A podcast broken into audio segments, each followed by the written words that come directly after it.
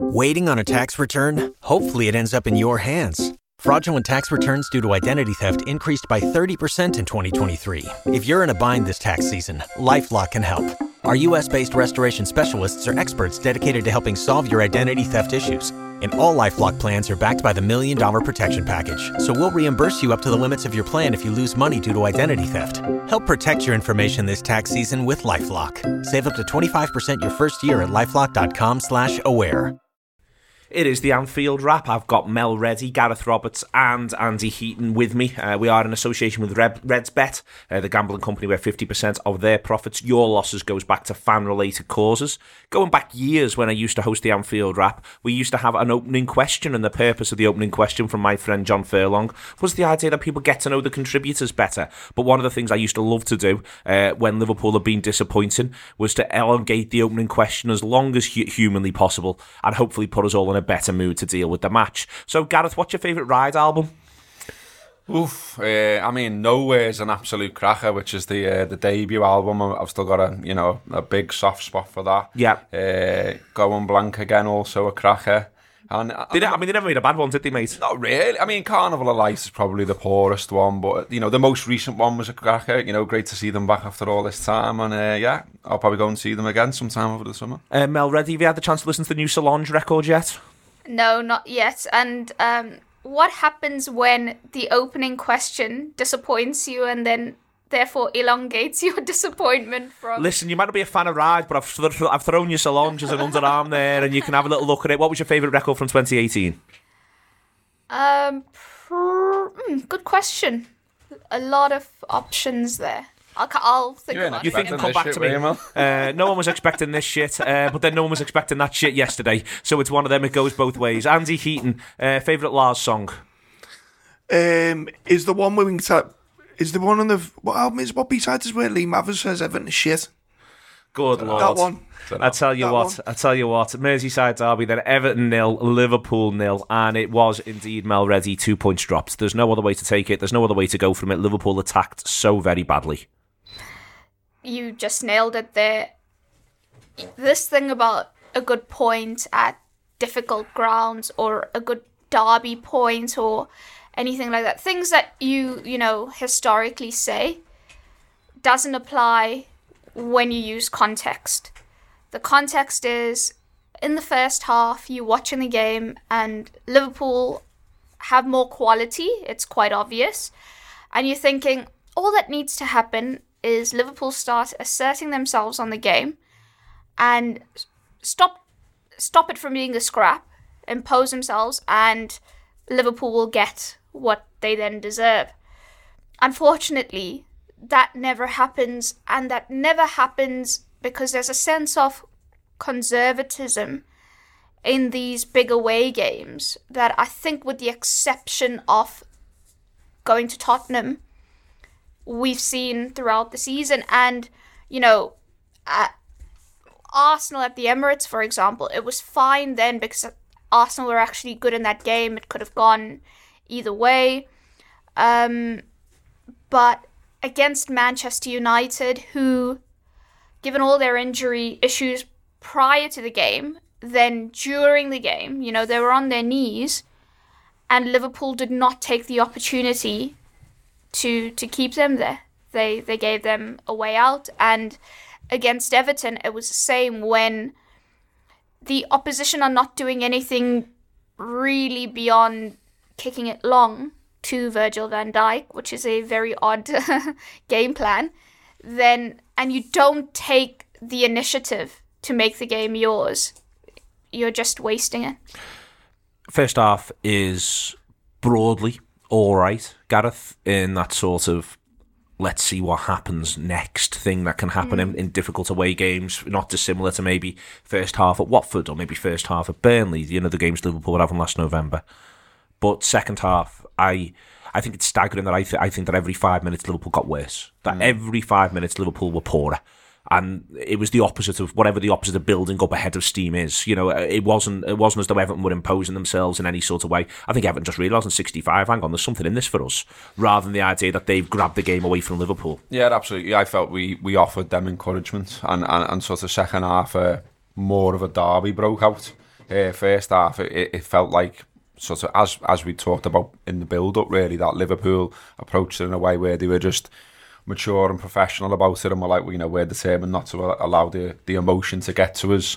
Um, Everton obviously do what Everton do, and, and and you know you can't you can't fault them for doing that. Um, they, they got themselves pumped up, they got the crowd pumped up, um, but they didn't particularly play well. They weren't great. Uh, they looked like a tenth place team in the Premier League At best. Uh, at best, yeah. Um, I mean, I know they're all celebrating the point like they won a trophy, but it was poor. And if the best thing you've got for 24 years is a nil nil against Liverpool, then it's been a pretty shit time to support Everton, then hasn't it, for a long, long time? Um, but yeah, Liverpool needed to do better, and I, I think the key word for me, Mel's already said it, is that there was a weird conservatism about them. Um, I, I thought even first half, you're saying it was okay, but I didn't feel like there was that intensity to the press. Um, I felt like they were sort of letting them have it a little bit. And it was kind of like, well, is that the plan? Is the plan to sort of let them run themselves out of steam a little bit, Everton? Um, if it was, it didn't work. And yeah, progressively worse is, is right. I mean, I, I kind of looked at it thinking, well, we've got Firmino there in our back pocket, and that, that, that can make a difference when he comes on. And then it, it, it didn't really, um, which was a bit of a shame. And yet the subs, I mean, I'm sure we'll get into all that, but I didn't really understand them. I didn't get them. They didn't make us better either, really. And, and yet we offered them encouragement. I mean, look, they, they, they were determined to spoil our day. Um, that's all we've got. And, you, know, I'm fine with that, by the way. You know, we did that to Man United. Um, we, we've celebrated draws against Man United when we knew it, it cocked things up for them. I was fine with that at the time. I was fine singing You Lost the League on Merseyside to Manchester United. It's shit, like. It, it- it's it's the lowest form of fandom, if you like that, when you're, you're celebrating that kind of thing. It's a miserable place to be, Yeah. but it's still a place to be. Yeah, and it, it's still all right at the time as well. But like you know, I mean, there's a lot of crowing going on today, and you'd expect it to be that way. And you know, I've had some directly at me and things like that. Again, I would expect it to be that way. The amount of shit I've giv given Everton and Evertonians over the years, it's all absolutely fine. Um, if it was the other way around, I would I would be doing it back. So enjoy yourselves, lads, but you still tenth. Um, the getting worse is what worries me, Andy. The Liverpool's wretchedness, to be honest with you, in attack. I think it's it could well be our poorest performance of the season, and there's a sense where I'd be all right with that if I didn't just think we just whacked out our best performance of the season against Watford. I think that's what makes it strange. If you felt like we were just in general in a bad place, it'd make more sense. For me, I just think, well, we've gone from attacking brilliantly against Watford to to that dog's dinner. I just think it would. I, I, I agree with what Mel and Kat saying about conservatism, but I think I think as well it was muddled. If there was a message there, I think it got lost at some point. I think we kind of fell for it. Um, whatever trap Everton set, we kind of fell for it a little bit. Um, and I, I, I don't know what that plan was. I mean, all, all being said, and we're, we're all, me especially, I'm, I'm very upset about the result. But despite all of this, you know, the chances that we had throughout the course of the game, you'd expect at least one of them to put away. That's not an excuse. I don't think we were good enough for the win. But what was disappointing for me is one thing that Liverpool have done really, really well over the last couple of seasons is they'll miss one chance, but you know there's going to be another one within five mm. minutes. Yeah. And they'll rally and they'll get on top. There was none of that. None of the, none of the big chances that we had Would have followed up. followed up Yeah. with another chance. Didn't seem to be any momentum. Didn't even seem to even the, the, the set pieces that we had because we've been talking about set pieces all week and how poor they are and you know how much we've been improving. But there was never a sense from any of them that you know sometimes you get you get an impression that oh we could get one here. just on this, and I'll come back to you. Right, one of the things that occurred to me when I was in the ground watching it on seventy-five, I think we have a bit of a fluffed attack, and I thought we're not going to score here. And the only time in the Anfield fixture where I thought we weren't going to score, ironically, was when Van Dijk shanked it. That's the only time throughout the whole of that game I think it's gone. I all the way through that game I think we're going to get one. We are going to get one. I'm just, I'm really confident. I'm just going. It's going to come. It's going to come. A big chance is going to come. By about 75 there yesterday against Everton, I was like, we're not scoring. We're not Last, scoring. last, last shot on target was Trent's 54th minute. which is mad, which is mad. And you know, as much as you say, oh, the players aren't affected, I I think this is as much to do with the the, the United results as Watford because it was on the road, it was nil nil. You know, and we weren't great. We weren't great there either. And as much as they say, oh, they're, they're, they're happy and bouncing and training, it just didn't look right. Um, I mean, saying that, Everton did set up the way they set up, and that isn't a criticism of them. You know, you'd expect that. And what I found was interesting in the first half, the one time that Everton did step out and try and press us, we need, that was probably the closest we came to scoring. And I think, if anything, that ironically, because we didn't score, that was the worst thing that could happen because it kind of reset Everton. It allowed oh, them. It allowed them to go. Let's not let that happen let, again. Let's but, not do that again. But we're not one 0 up. Yeah, yeah. We can't expect the opposition to play in a way that suits us. Very much not. Especially when we're up there and we know that for so much of the season that hasn't been the case. We've had to battle. The you, I think there's so many truths and there seems to be like a, a fight amongst people that you can only believe in one thing. For example, the fact that Liverpool have been so measured this season is part of the reason why we're in a title race a big part of it. The that's, fact that you true. know we've hinged on um, defensive foundations, on solidity, and you can that is a truth that you can accept, and you can also accept that in situations where ruthlessness and risk and um, a bit of balls are required in in recent weeks that Liverpool haven't done it, and you don't have to say okay, conservatism has served us well, so we're just going to, or, or maybe the better word is being measured has served us well, so we're just going to continue doing that. There, you situations arise and you deal with those situations as they arise and i don't think liverpool have been good enough in doing that. You can also accept that liverpool have progressed massively this season. That's not an argument. And yet you can also accept that liverpool have not just opened the door back for Manchester City in this title race, but ushered them in and put them in front of of themselves and said like, "Go on, City!" Like, but, but eh, also, it's up to you to now mess up. But we're all saying it's a shit show, and it, and it's a shit show. But there's three big chances to win it, and they don't take them, and two of them fall to Mo when he takes an extra touch both times, and it's like. You know, we were trying to get into it on the post-match point. Why? Why did he do that? Because you know, and it's almost it, the, the thing for me there is, you know, we've defended them it, as fans do. Um, over and over again saying, nah, nah, the pressure's not getting to them, the situation's not getting to them. think it did a bit.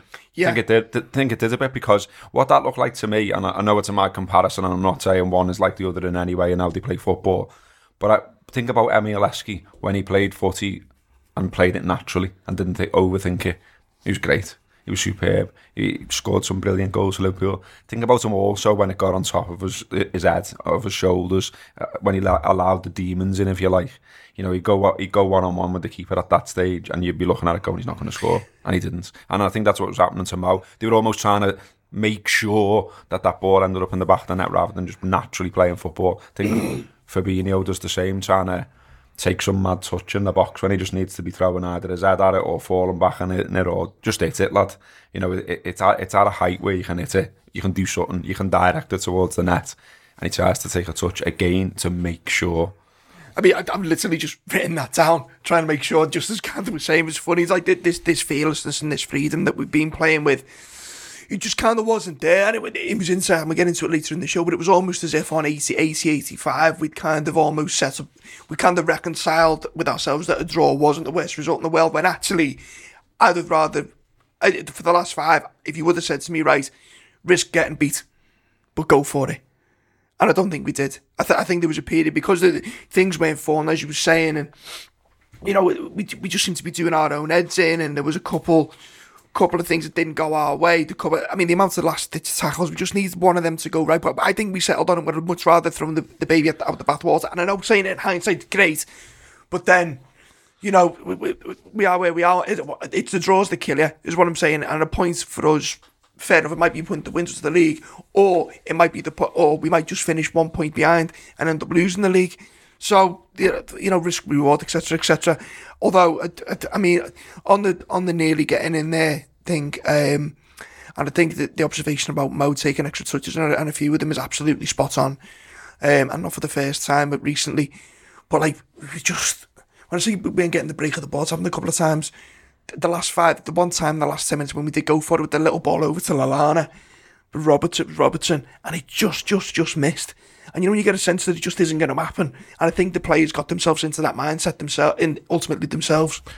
a lot of discussion of the manager subs. We will come on to it, Mel. But starting 11 first and foremost. Um, for me, uh, Wijnaldum just didn't look fit. Couldn't impact the game. Was you know he does have occasionally have that sort of game, and then he has a big 15, a big 10, where he, he, he, he this season he's moved from it being often a bit quiet to suddenly it being very, very you know very vivid more than last season when I think it would just remain a bit quiet. But to me, he's got that strapping on, and maybe I'm reading too much into it, but he just doesn't like he's moving as freely. I had a look at him for a, for a few minutes, and he just doesn't look. It doesn't look as easy for him as it did a few weeks back. I, there'll be a lot of talk about the subs, but I just wonder whether or not starting Wijnaldum in hindsight may may have been the wrong thing to do. Well, when you looked at, or when you looked at Everton, you knew the the derby at Goodison is going to be a, a bit of a battle. It will be ugly at times. Everyone accepts that, and then, but that's where you get to the point where you you soak up and then you impose, and then you say, no, we're going to dictate the uh, dictate the game on our terms. And when I saw the midfield three, I thought. "Hmm, there's a lot of defensive mindedness in there without the creativity. The attack, a large part of the reason they've been underperforming is that there's no midfielder committing the opposition, no midfielders getting into the box enough to assist them. And then they become easier to mark in essence. Um, especially against teams that are purposely wanting to be obs- obstructive and are, are set up so well to to thwart them. You need people other than Joel Matip Yeah. committing the that. opposition, right? And I looked at those three and I thought, okay, if one of them is is going to have the initiative between Henderson and and Ronaldo to commit to play further forward to be that line breaker, then okay. And none of them were. And so there were large periods where the game was just bypassing midfield. It was just getting lumped from one end to the other. Uh, Jurgen complained afterwards about the ball being in the air so much. And, you know, it doesn't help football. Well, Liverpool contributed heavily to that too. If you don't want the ball in the air, stop hoofing it up there. That, that I thought that was really annoying. That was one of the most annoying aspects of the, of the game. About you know said before about it kind of felt like they were trying to do a first half performance that was mature and was clever and takes the heat and the sting out of the situation. But then they were just giving them the ball with, with balls that they didn't really need to play. You know, Henderson plays the nice one to, to Salah and nearly gets him in. But other than that, there were lots of long ones again, the same as there was against Manchester United. That are easy to defend, So this- and, and are probably not going to come off. My my thing on that Gareth is I was watching them and he's talked a lot. There's been games where, for instance, we've done a lot of sideways and kept it, and he said afterwards I'd like them to be more direct, and I thought he'd gone too far the other way. Yeah. But I think part of his thing there, and this is my one Wijnaldum thing, is I think you need someone else to help pick those bits up. If you're going to do that, if you're going to go direct, if you're going to try and turn them around, so the Henderson Salah one's a good example of one that, that comes off or pretty much comes off. But I think if you're going to do that, you need to you need to have a this is how we win the next ball plan, and that's Yeah. what I thought was missing from that midfield. Yeah, I take the creativity point from Mel, and I take the third man runner point from Mel, and they're both good points. But in the most basic way, if you're going to go direct, part of the purpose the of that second ball. is that you get the seconds, and Yeah. no one was around for the seconds. No, no, That's what I was saying. It was just completely getting bypassed in that area. I mean, that that's where, like, you know, if if the plan was to be conservative, clever, all those words I just said before, whatever, maybe we should have just allowed the derby occasions to get to us a bit. You know, because if we'd have been in the faces a bit more and been trying to win it higher up, we, we could have potentially put them under more pressure. I'd still say, though, that despite uh, us routinely saying it's a shit show, um, There were a chance. there were chances, and also some of their defending was last last ditch, and also you could see how much they wanted that draw. You know, and, and I, do- I I wonder of, of some of the games we've got left. Yeah, we said before, you know, sides don't have to set up in a way that suits Liverpool, but equally, how committed are some of those other sides that we're going to be playing? I don't know that they'll be as committed as Everton to, to you know to upset Liverpool because they haven't got that beef. They haven't got that thing with the fans. You know what I mean? Like the, the whole of Goodison was absolutely rocking to upset Liverpool yesterday, and that's going to push you on as a player. Whereas I think you know some of the other opposition Liverpool have got for the rest of the season, you could see some routine wins for Liverpool again. On the on the Goodison Rocking thing, so I, I, I was going to ask Bally, is this so? More vert off Silver Pub's game. Sorry, excuse me. Awful today. About uh, made say, well, this is Goodison and all that kind Air of raid stuff siren and all that. and all that. I didn't, for the most part. I thought it was relatively quiet for a derby. I've been, at I thought that- I've I been thought- other derbies that have been much more on top. It's almost like they weren't sure themselves. I thought they had a big last twenty, but I think apart. before I think- that, but I I- thought before that, I thought the, I thought that game finishes Once in they could smell the draw, it kind of like And also when they got, when they saw Everton get on top of it because Yeah. that would begin to be able to more, be more attacking. Yeah. They were bettered by their substitutions. I think that effect, that that lifted the crowd as well. Every sub made them think, hang on, this fella. Everyone who came on, they thought this fella can get a goal or make something Yeah. happen Well, for they us. looked like they were going for it more than us, didn't they, in terms of the subs? on the, on the substitutions, um, and I'm happy to be totally wrong.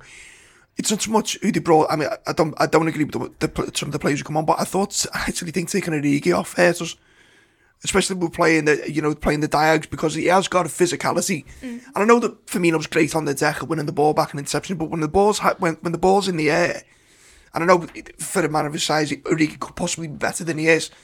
But he, when he was on our side of the pitch, he was getting. I think he was getting more joy, either getting something on the ball or even just getting enough or distracting enough to pick up the second, the, you know, the bit, the bits and pieces you were talking about. And it was a bit of a. I would have. I would have actually left them on. I mean, it's it's horses for courses now. It's also, for courses. But I, the one thing that occurs to me is when he does Firmino for Origi, he could actually just do Firmino for Wijnaldum and just go to 4 2 3 1 and do a mm. little bit of that. Push Mane off one flank, Origi off the other, and move Salah down the middle and put Firmino Yeah. in behind. Have Firmino between the lines because Liverpool la- lack were That's what I mean, lacking Well, it pull- it pulls them all out then, doesn't it? Yeah, and and it would have caused Everton a lot more issues. Um, just on Salah and you know the the chances we spoke about it.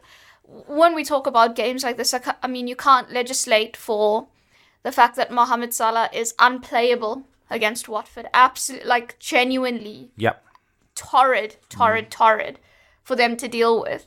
And then he goes to, in the space of a few days, being unable to play. Every like every every touch was off, every decision was wrong. It was off from minute one, wasn't it? Minute one, he, there's one. Yeah. There's one that Henderson plays into him, and he basically kicks it 25 yards away, and you're like, "Hang on, what's on, that?" on the about? halfway line? yeah, yeah, yeah. yeah. And There was one where he he, he, he he skinned a few of them in the box. There was one moment where Oh, you yeah, thought that's little run, yeah, yeah, yeah. yeah. There he is, um, and then he, uh, he he curled it into into Pickford's hands, didn't he? There was not. Oh yeah, two yards further further out, and it's top bin. It's more or less identical to the goal he scored against them at Anfield Yeah. last season. yeah, so I mean, you can't. How do you how do you legislate for that happening? But why does he do that? Why is he taking those extra touches and stuff? We- speak about title race pressure, but I think it's his own personal pressure and the fact that he hasn't scored for a few games.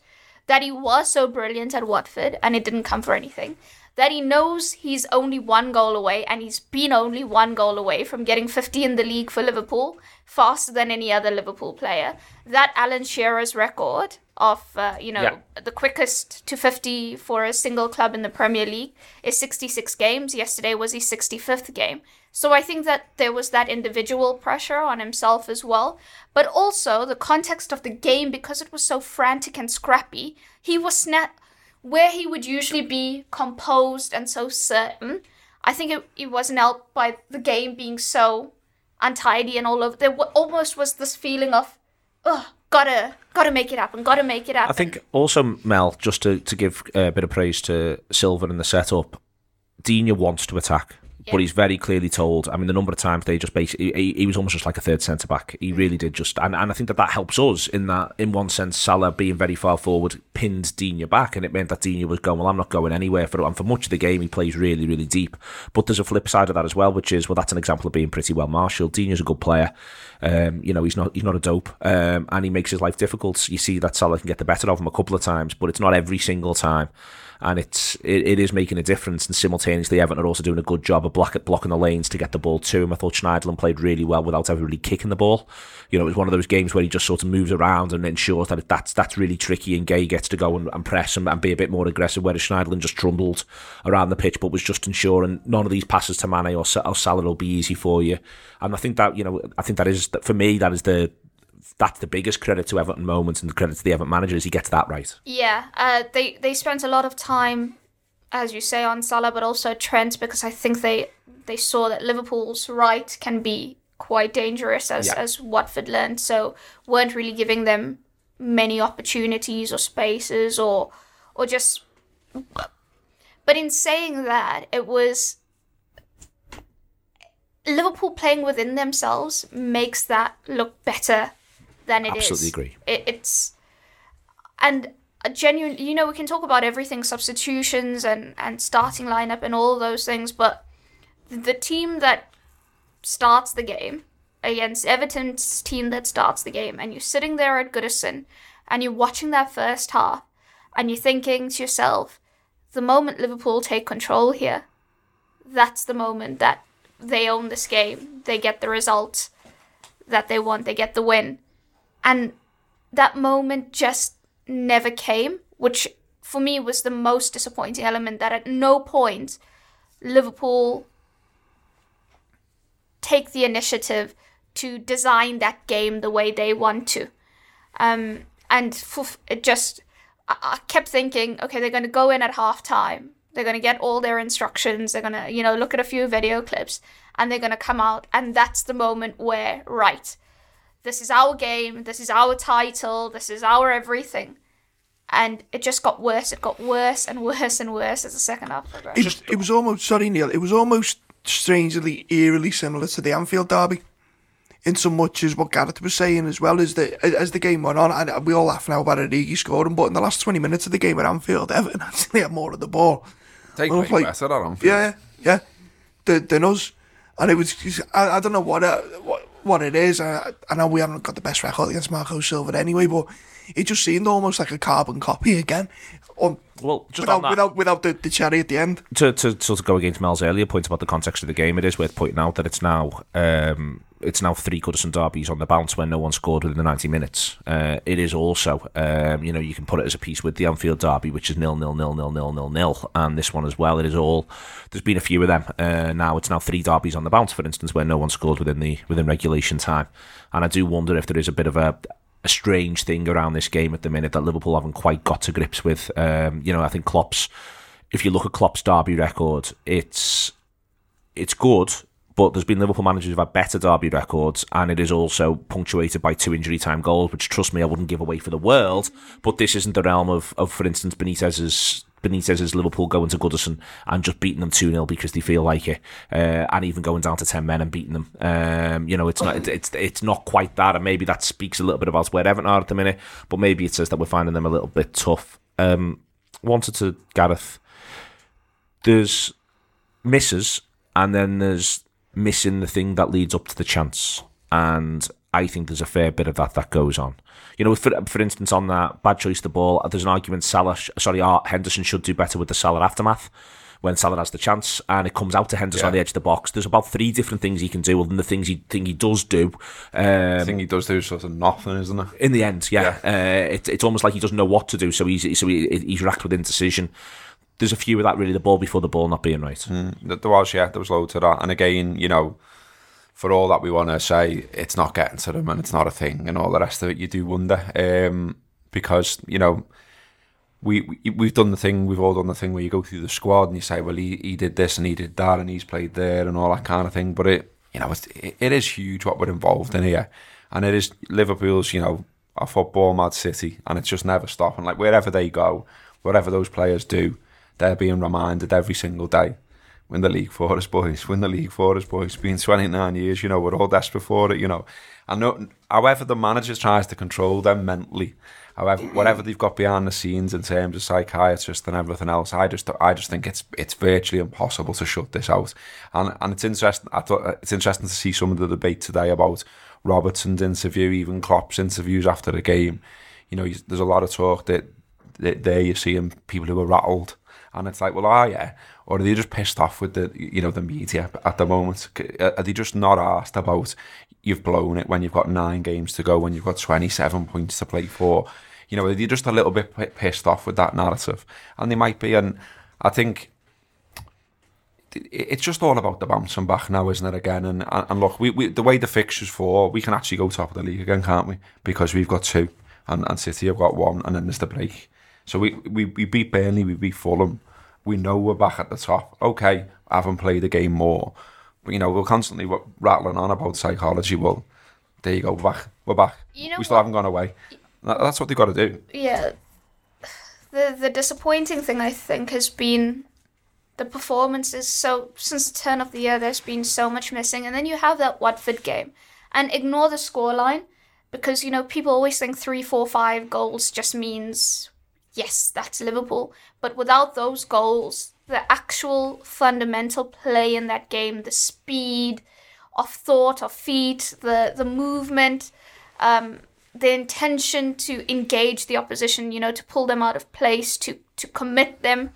It had bollocks about Yeah, it, it was it was everything. It was brave. It was courageous. It was it was free, but at the same time, it was measured. Still, Liverpool were, were exceptional defensively. Um, so you're thinking to yourself, the Watford game happens, and you're sitting there and you're thinking, yes, Liverpool. There's ten games to go.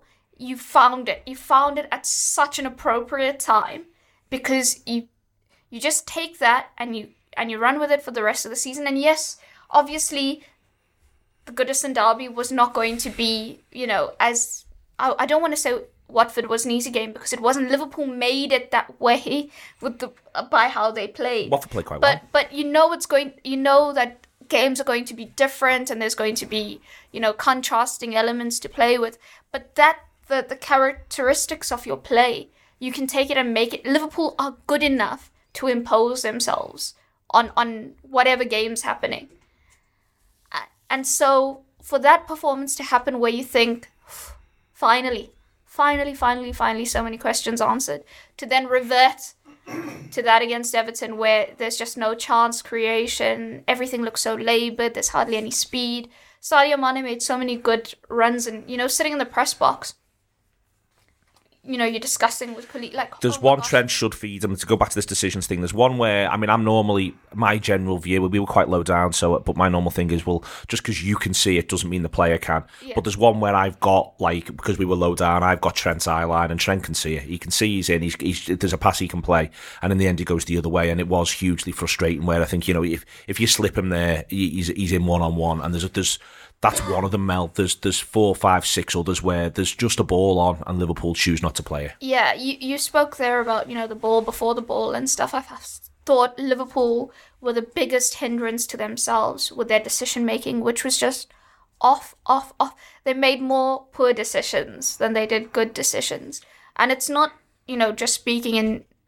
People often think that because it's a draw, because you so desperately want to win, because Liverpool are chasing the title, that you exaggerate everything.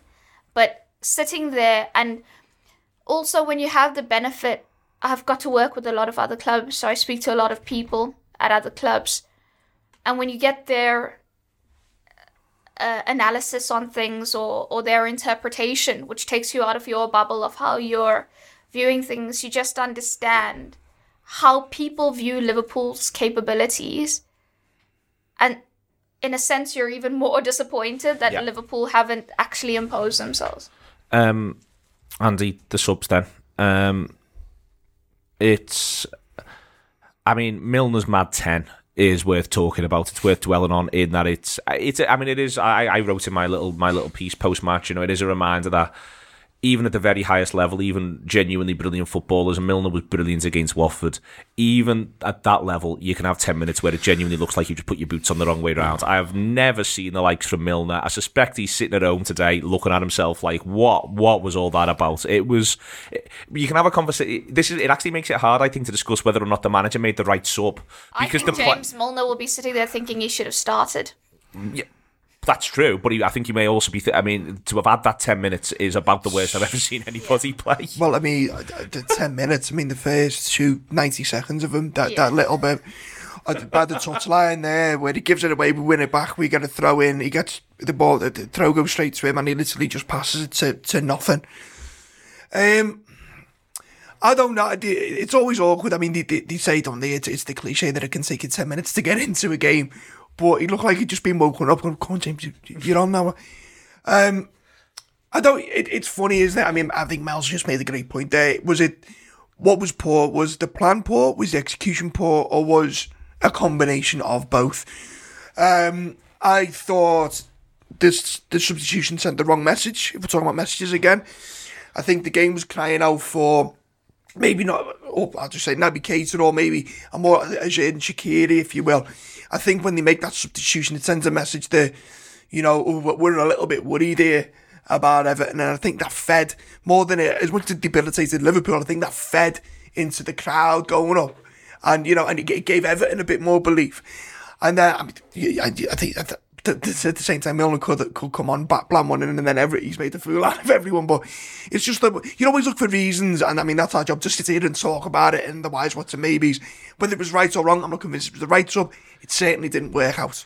It was uh, it was spectacular uh, to be honest with you. Now, as I say, I'll say this. I was laughing about it, to be honest. Oh yes, I was. I, I got to the point in the ground where it was just funny in that to see someone just. Just if just everything just go badly wrong for him and like be looking at himself like what on earth is this and it it does happen Gareth I mean I, and as I say it makes it hard to sort of genuinely do a judgment call on the sub because you're left going well I think the manager as a bare minimum expects you to be able to pass it five yards Well, yeah, and look, look you know, the, the derby and, and the derby atmosphere's got to loads of players down the years. I mean, Do you think it got actually? You see, you think about just- I think he just stinks. He, he just has a shit game. Yeah. yeah. I mean, yeah, I don't know. I mean, I, I, I don't know why Shaqiri doesn't get on. It, it was the big thing for me. We, we, we bought him to be a difference maker, and we needed someone to make a difference, and then he sat on the bench. And, and like, you know, maybe it's a, a fitness issue. Again, you know, you got to always put that caveat in there that we don't. We He's don't had a stomach injury, and I think that I think that's almost your worst injury in a really weird way. In that you know, uh, you, maybe in terms of getting faith back from everybody that you're all right because it's very difficult to demonstrate it. Do you know what I mean? Maybe, but maybe this is rubbish sports science from me. No, but I mean, we we don't know, do we? On that, we don't know. We don't know the relative fitnesses of, of, of all the players. I mean, for me, Lallana's a, a, a bizarre substitution just because I seen, you know, I've seen some people saying, well, you know, he's going to hold the ball and he takes care of the ball and things like that. But I just think, well, when's the last time he really influenced a match? When you see him, what's he done recently to deserve to be coming on the pitch there? Um, and, and for me, Shaqiri sends out a, a more positive message that you're trying to win the game. And I, I, wasn't that into Jurgen's PlayStation comments or whatever about you know put nine forwards on and, and blah blah blah. Like we, do need to win Jurgen, uh, and we have now handed Man City the advantage in the title race, and we might get it back, and we might get another opportunity. But it's quite big that we've handed them an advantage. And look, I mean, there's still a thing with City just just on that as well. By the way, that their form has been absolutely phenomenal to to get back to the top of the league. Seems that bit seems to have gone a bit amiss. Like what they've done, we've made them do that. Do you know what I mean? So if they get 98 points, having posted 100 last year, well, fair fucking play. Do you know what I mean? Like you deserve to win the league, then don't you? And like if we get 97 and don't, we're all right. We're all right saying we're fucking unlucky there, then, aren't we? I mean, fuck me. A, a record number of points for the for the club in the history of the club, and we don't win the league. We can say we're hard done to there. Um, But at the same time, you will go back to games like this, to games like United, where if you take control of it, if you if you decide we're owning this game and this is the only option, then you know maybe it's 78, 79 points. Then you know just on the um the PlayStation comments from Gareth, 'cause I was I was just thinking about this. Then, look, this isn't. If you take what I'm about to say out of context, it sounds like I'm slaughtering, and maybe I am slaughtering a little bit, a bit of criticism. Um, I think Jurgen could be a little bit more streetwise around his comments in and around certain games. Um, and also just to be more aware of his behaviour. So, for instance, already we've already seen that. Look, he might think that the, the weather's inclements affected the game. Mate, don't don't Don't don't, say fucking He, say it. he talks about the weather every I know. game, though. I mean, No, it's- no, it's- no, it's- no, it's- I it's about the context. I understand that, but then there's this footage of, But you of, the, of the, him losing his rag with the ball boy as well, and they're all going mad about that. But you might just- feel that. I know I'm being overly harsh, but it's just. he, he I- I don't Andy's think got a point because beyond what it looks like to the media, beyond what it looks like to the opposition fans that you've just played, so you know, like you say, Everton fans delighted with that and stuff. It's about what what a City seeing when they see those things, and what are your other What's your general? message? what yeah? What's your other general rivals? What, what are your own players seeing? I mean, Yeah. you, you- ultimately, like you know, we can we can say it's all nonsense around the media, and a lot of the time, you know, me in particular, I'll rip into some of the shit to see, haven't worked in it, and I know how it works. But equally, though, you know, he is a leader, and he knows where his words go, and he knows how they, they get twisted and all that, and he can say, he So doesn't don't give him anything. Exactly, he can say he doesn't give a fuck about them all he wants. But you know, like if, if and, and you know, I'm I'm joining dots now. But like, if there's someone sitting at Melwood going, why the fuck's he going on the wind? Why are you going up the wind, mate? We played shit. You know, if that you don't want that creeping in. You, you want everyone to have the the leader's got to have respect of everyone else in the group, and if he, he doesn't want to chip away at that himself. I, but I think I think I think though you it depends on what you actually want. In that I I actually like quite like the fact that he's routinely very honest after football Hmm. matches, and I think and I, I think it comes from a different football culture. And I think because I think what happens in this in this football culture is stuff get, gets absolutely jumped on and becomes oh that's absolutely ridiculous. But, whereas the but one he comes been from. here long enough now to know that stuff gets jumped. Yeah, on. but I, my worry with this is it all sounds a little bit like us t- saying that we want more from Benitez with the media when Benitez is doing a really good job managing Liverpool. And I'm, and my worry, my thing about that is I think I think Jurgen, not dissimilar to Benitez. I think that Jurgen and Benitez have loads in common, much more so than people give them credit for. Like when he says he he's just going to be himself in the same way that Benitez was just being himself, and he genuinely doesn't give that much of a fuck about the wider thing. And I'm all right with that. In that, in that, I was all right with it when Rafa was doing it. So I'm an absolute hypocrite if I'm saying I'm not all right with it now. But I am just sort of like I think he just thinks, yeah, I'm going to be. You ask me this question, I'm going to give you this answer because that's the answer I give you anyway. You can you can be, but Neil. I, so I am going to be a hypocrite now. So yeah, can be all yourself. the lads will never slag Rafa off. Go on. yeah, no, exactly. No, and you know what? That's what I'm going to say. But you can be yourself, but you don't have to be yourself at volume ten all the time. You can dial it down. I I don't think he. I don't think he is. I think, he Well, think he's, he's look, being himself. He's a got a point lot. I mean, he's got a Rafa- grin on his face when he says the things about the win, which kind of makes me think he knows where it's going to go. He know Yeah. he knows that he knows that it's going to get blown up and all the rest of it, and it has done.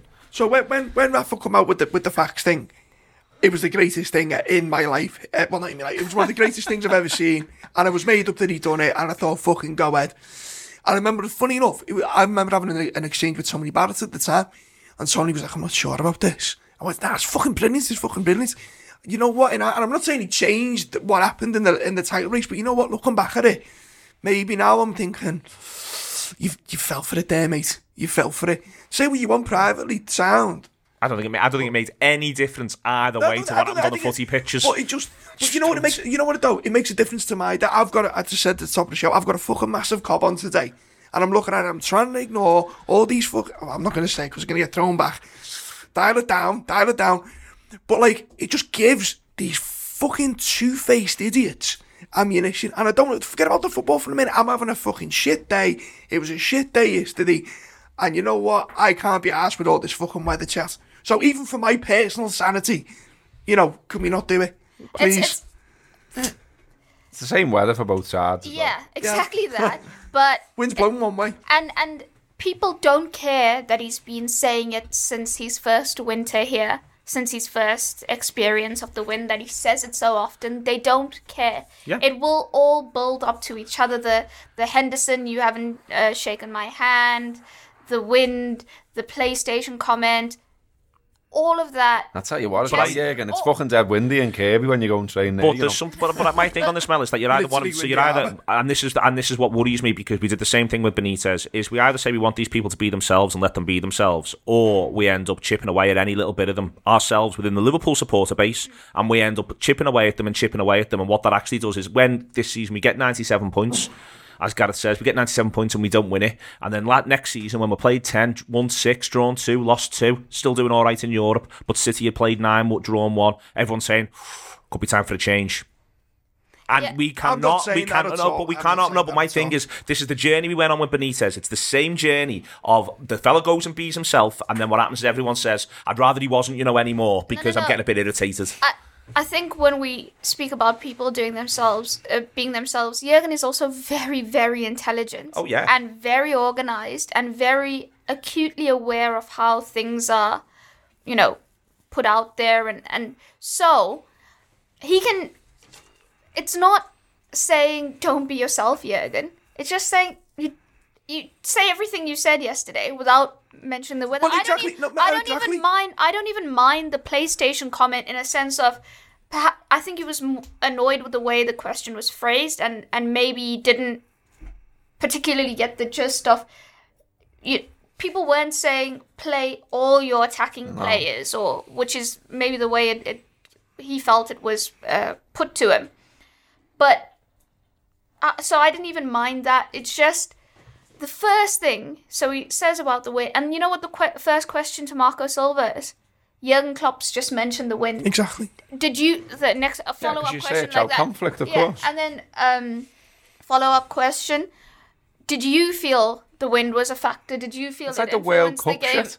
The, the, you know, Jurgen saying World Cups and then Silva's going on about World Cups. No fucking World Cups were paid for. It was a Merseyside derby, but everyone was talking about fucking World Cups. And, and you can't, you can't, you can't, die. you say we want these people to be who they are, and I'm not just picking it for the sake of picking. I'm just, I said I've, I've got a cob on, but he can't temper it because when he first arrived, he was dropping the f bomb every other week, and then he stopped it. So is it is it really? Well, he's tempered. different? He's tempered himself, I think, a bit from when he's got in full stop. I think he's a very different Jurgen Klopp to the one who was at Dortmund, and I think that that's crystal clear to any any sort of long term observer. my thing is that jumped into the car. my thing, my thing with all of this is, and as this starts, and as it's literally starting in front of my eyes, is I've seen this happen to every other Liverpool manager by.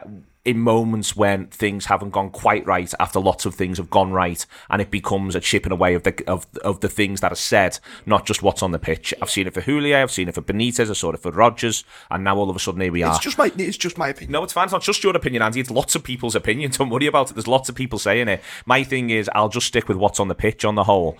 um, and we're not far away from Andy Gray talking about subs on 60 It's minutes. just, it's, I'm no, it's, so it's, no it's more to do with the dickheads around it than what Jurgen's saying is what I'm trying to. So yeah, but, so but, but if you're Jurgen, I'm so Jurgen's sitting there and he's going, I can't be asked thinking about those dickheads. I don't want to think about dickheads. I'm thinking about football. And That's a fair and, point. and That's that's fair where he ends up, and that's where, and I'll broadly speaking, back sound football people. It was smart, and as you say, Benitez was Benitez was organised, and Benitez was structured, and Benitez knew what he was doing. But it doesn't matter because there'll always be something. Because he, and the next thing that happens is, like Benitez, like Mourinho, like Ferguson, like whoever you want, he's just coming out in front of after having done 90 minutes of football managing, and then got a microphone in front of him. Yeah. And I just think at some sort of point you've either got to say these are our lads or they're not, and he's my fucking lad. Um, yeah, Virgil van Dijk's also my lad. Uh, Gareth, he was absolutely brilliant. He was fucking brilliant, wasn't he? Yeah, and and he, he- he's such a.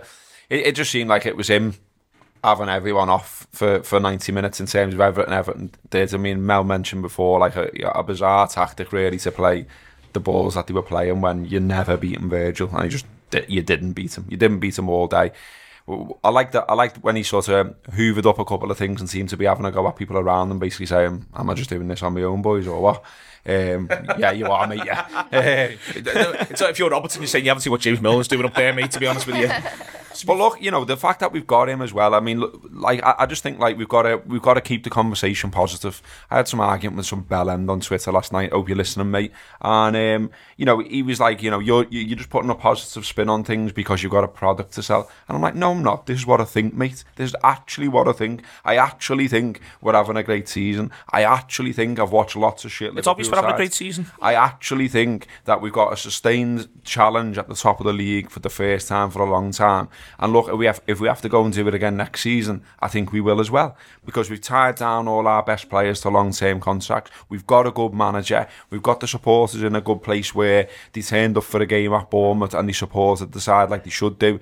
I expect them to go and do the same thing when we play Burnley. People are already throwing back at me when I mention that, but it's 12 o'clock on a Sunday. Well, self fulfilling prophecy, boys. If you say it's going to be shit because it's 12 o'clock on Sunday, it will be shit. But if you decide to go and support the side, it will be different. So make it fucking different and stop being a fucking miserable. Get the boozers open at ten. Uh, And the other thing we've got, Gareth, is we've got Virgil van Dijk. We've got Virgil van Dijk. We've got a good defence. We've got a great goalkeeper, and that's a, a brilliant basis to go on and win the, all of the points that are left and throw it back at City. The um, on the defence thing, and, and Robertson particularly, one of the most impressive things about Van Dijk's performance was in the first opening ten because they were targeting Robertson. Time and time again, they were going out to that byline and they were trying to jump all over him. And within ten, within five ten minutes, Van Dijk every time the ball came over, and they packed in after fifteen. On that, and the positive is this is our what our fourth game in about five where we've clean sheet. Go back It's, to it's four or seven, five. uh, yeah. seven hours without conceding. seven hours without conceding. I mean, I don't know in the context of we never won the game, blah blah blah blah blah. But quietly, we're actually very very resolute. As I think I said it in in the pub last night after we finished the show. This as, as crap as yesterday was, I think not so long ago with that performance, we end up they end Everton end up getting one. Yeah. uh, and, and not just Everton, the amount of away games we've seen now where, you know, we where it's unless we play well, we've we've lost to the odd goal. And I think as much as Van Dijk was imperious, I think the goalkeeper just brings so much calm to that back line. And one thing I noticed, sorry Neil, mm-hmm. one thing I've noticed about the, the goalkeeper as well, corners now, if you watch it, he doesn't have a Liverpool defender in front of him. I only, I've only gone onto that the last couple of games. I noticed that United have noticed it at Everton. When the opposition get a corner, so normally the setup is, and it's great, great podcasting this, isn't it? But normally your goalie's there, and for years and years and years, with Loris Karius or Simon Mignolet or whoever, a Liverpool player would position themselves between the goal. So normally you have an opposition player on the goalie. And what normally happens with most teams is a Liverpool defender will then try and get himself in the middle of that to try and create, you know, to create a barrier. Alisson Becker doesn't do that. To, to have the balls, to you know, the, the, the courage and the calm and the authority to do that, and it's working. And the, the bonus to that side is you've now got another Liverpool defender in the box who's not just trying to buffer someone out of the way, and you've got a goalie confident enough that he hasn't got a barrier in front of him. And it, the other side effect of that is, and I'm going off on a minor point here, hmm. You give yourself a better run up. Because if you're stood in your line and someone stood immediately in front of you and then someone stood then, if you want to try and come for a cross, you've got more bodies in you in the way. Whereas now, where, where the situation at the minute, he's just free to do, to do what he wants. Sorry, back to the original point. the, on, the, on the technical aspect, I'm I was a bit distraught, stroke distressed, stroke pissed off that we literally saw Virgil score with his head twice against Watford, and then we were fucking around with them corners. What were we doing? Like, you got a big. I know. I know they've got big lads as well. Like, but you know, Virgil's brilliant in the air. We and just then shit at set pieces as well. They yeah, can see the shit yeah, like they, they, they've con- the, the top of the league for conceding set piece goals. So At least the top of the league is something, Gareth. well, yeah. Yeah, but you know, so so I didn't I didn't get the short corners. I, I didn't get why we're fucking around with those things. Get get it in the box and give Virgil an opportunity to put it in the back of the net. I think that Virgil's display, you know, when we speak about an untidy game, the ball just being hoofed all over the show and no real direction or sort of structure to anything, just makes his performance all the more impressive because he just. it didn't matter where the ball was coming from or what it was doing or how it was, you know, skidding across the box or whatever. He was in complete control of the defensive side of the game. Even even even lashed out some needle. Yeah, he Said about them celebrating nil nils. Did he? I missed this. I've, Yeah. I've seen this mentioned, did he? Yeah. Oh, go ahead, Go ahead, lad. yeah he was he, in my opinion player of the season undoubtedly i don't think anyone's been as transformative you know when when center backs previous center backs are talking about actually cooing about him and his performances and his calmness then you know that he's the absolute business um you know even if city win the league i think he should be player of the season you could talk from City's perspective, Bernardo Silva, I think, has been Tremendous. tremendous, Yeah, tremendous. absolutely tremendous. Raheem Sterling's possibly got a shot, but I think Bern- Bernardo Silva's been the best player for them. Um, but yeah, I said at the start of the show, Liverpool have an elite defense, and they absolutely do. And this title charge has been based on that. Yeah, Liverpool still need to win games, and they still need to do what Neil's favorite thing is, which is put the round thing in the rectangular Just fucking thing. win. Well, they need, to, they need to, no, I think They- Liverpool needs to commit to scoring. I, I'm sure I've just been saying it recently, but Liverpool needs to start setting up in a manner which is score three a game. What's your three a game plan? Because if we score three, no one's scoring three. Look, as much as sorry, Matt, go on. No, no. Um, so as, as much as I'm, I'm made up, I've done this show now because I've, I've, I'm feeling a little bit better about. it, So thanks very much. Self therapy is great. isn't? Um, City being top by a couple of points isn't awesome as much as it was because it's one thing I will say is that you look at the fixtures, we're all right. One point, by the way. One lad. point, sorry, one point, correction. City's injuries are going to bite at some point. And I think, as much as, you know, everyone's upset about yesterday, I think it's important to remember that it is only a point, as Gareth's just pointed out, and we've got a run of perfectly winnable fixtures. And City might, hey, look, if City don't blink and City win all their games, as Gareth said earlier, fair play to them. Absolutely fair play. Hats off, all that jibber. But I think we can get tied up in the immediacy and the doom and gloom, says me, who's sat here crying for the last hour. But, you, I mean, you look at City, De Bruyne's out now, isn't he? Fernandinho's out. Uh, they've got Laporte's out. Laporte, yeah, John Laporte's out. Stones, John Stones is out. Yeah. You know, I don't want to get all Kevin Keegan and all that, like, but, uh, you know, They've got to go to Manchester Yeah, United, and I'll tell you what. And, uh, exactly, exactly. It's more for me. We've just got to worry about we, what we do, Mel. Yeah. And I think that the next two are massive. Beat Burnley, beat Fulham. As Gareth said before, get to that international break and then Forget about there. yesterday. Yeah, just let it go. And, and and Burnley Sunday, you know, should be is a good opportunity to do that. It'll be a tough game because they'll be physical, uh, but they've now lost two two on the bounce. Burnley, it is an opportunity, you know, put it right, get on top, and go from there. I think, and and for me, that's you know, Liverpool being in touch, four games to go. Sound. Let's let's go. all- Let's let's go all the way in this. completely for me that's the only thing liverpool concentrates on what they need to do which partially i think my annoyance is have we been uh too measured in some games because we think we just want to be within touching distance and we think we assume there's more twists and turns and and we look at city's schedule and we think ah they're there there there there ah they're going to drop points to just be there and thereabouts. They've only been winning And- by and- the odd goal, though, Mel, as well, you know. They've- I know, but it's part of. I, I don't want Liverpool doing that thing. I don't want Liverpool thinking City could do that, there, that, there, that. I want Liverpool to focus entirely on Liverpool and to win all their remaining games because they are fully capable of doing that. The games they've dropped points in recently, they were fully capable of winning those games.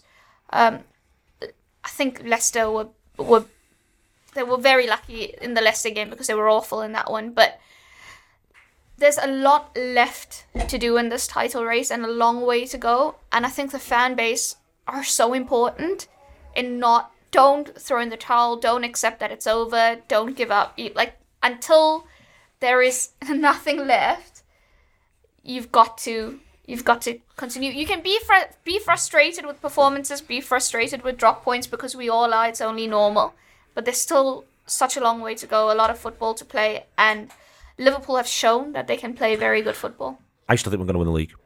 Genuinely no messing about. When I said to me this morning, Gen, do you honestly think that? And I started the season, so this is now. I started the season saying I think we'll break the record for the highest number of points any side's got and come second. So I said at the start of the season, so it'd be easy for me to say, well, the thing I said at the start of the season, I know I genuinely think we're going to win the league. We've got every chance. Look, and I, I just think, honestly, I'm not trying to fucking sell a product, mate. I'm trying to say we should get behind our football team and support them and do everything Great we can. lads. They, they've done brilliantly. Guardiola's come out with a quote there about you know if this if a bunch of athletes come second, like it doesn't we, we concentrate too much on the on the first. If you like, He's absolutely and I right. and I totally get what he's going on about. This isn't like all the bollocks that you see people say about accepting failure and uh, you know trying to spin things and all that. They've done brilliantly, Liverpool, to be where they are. They've done brilliantly all season.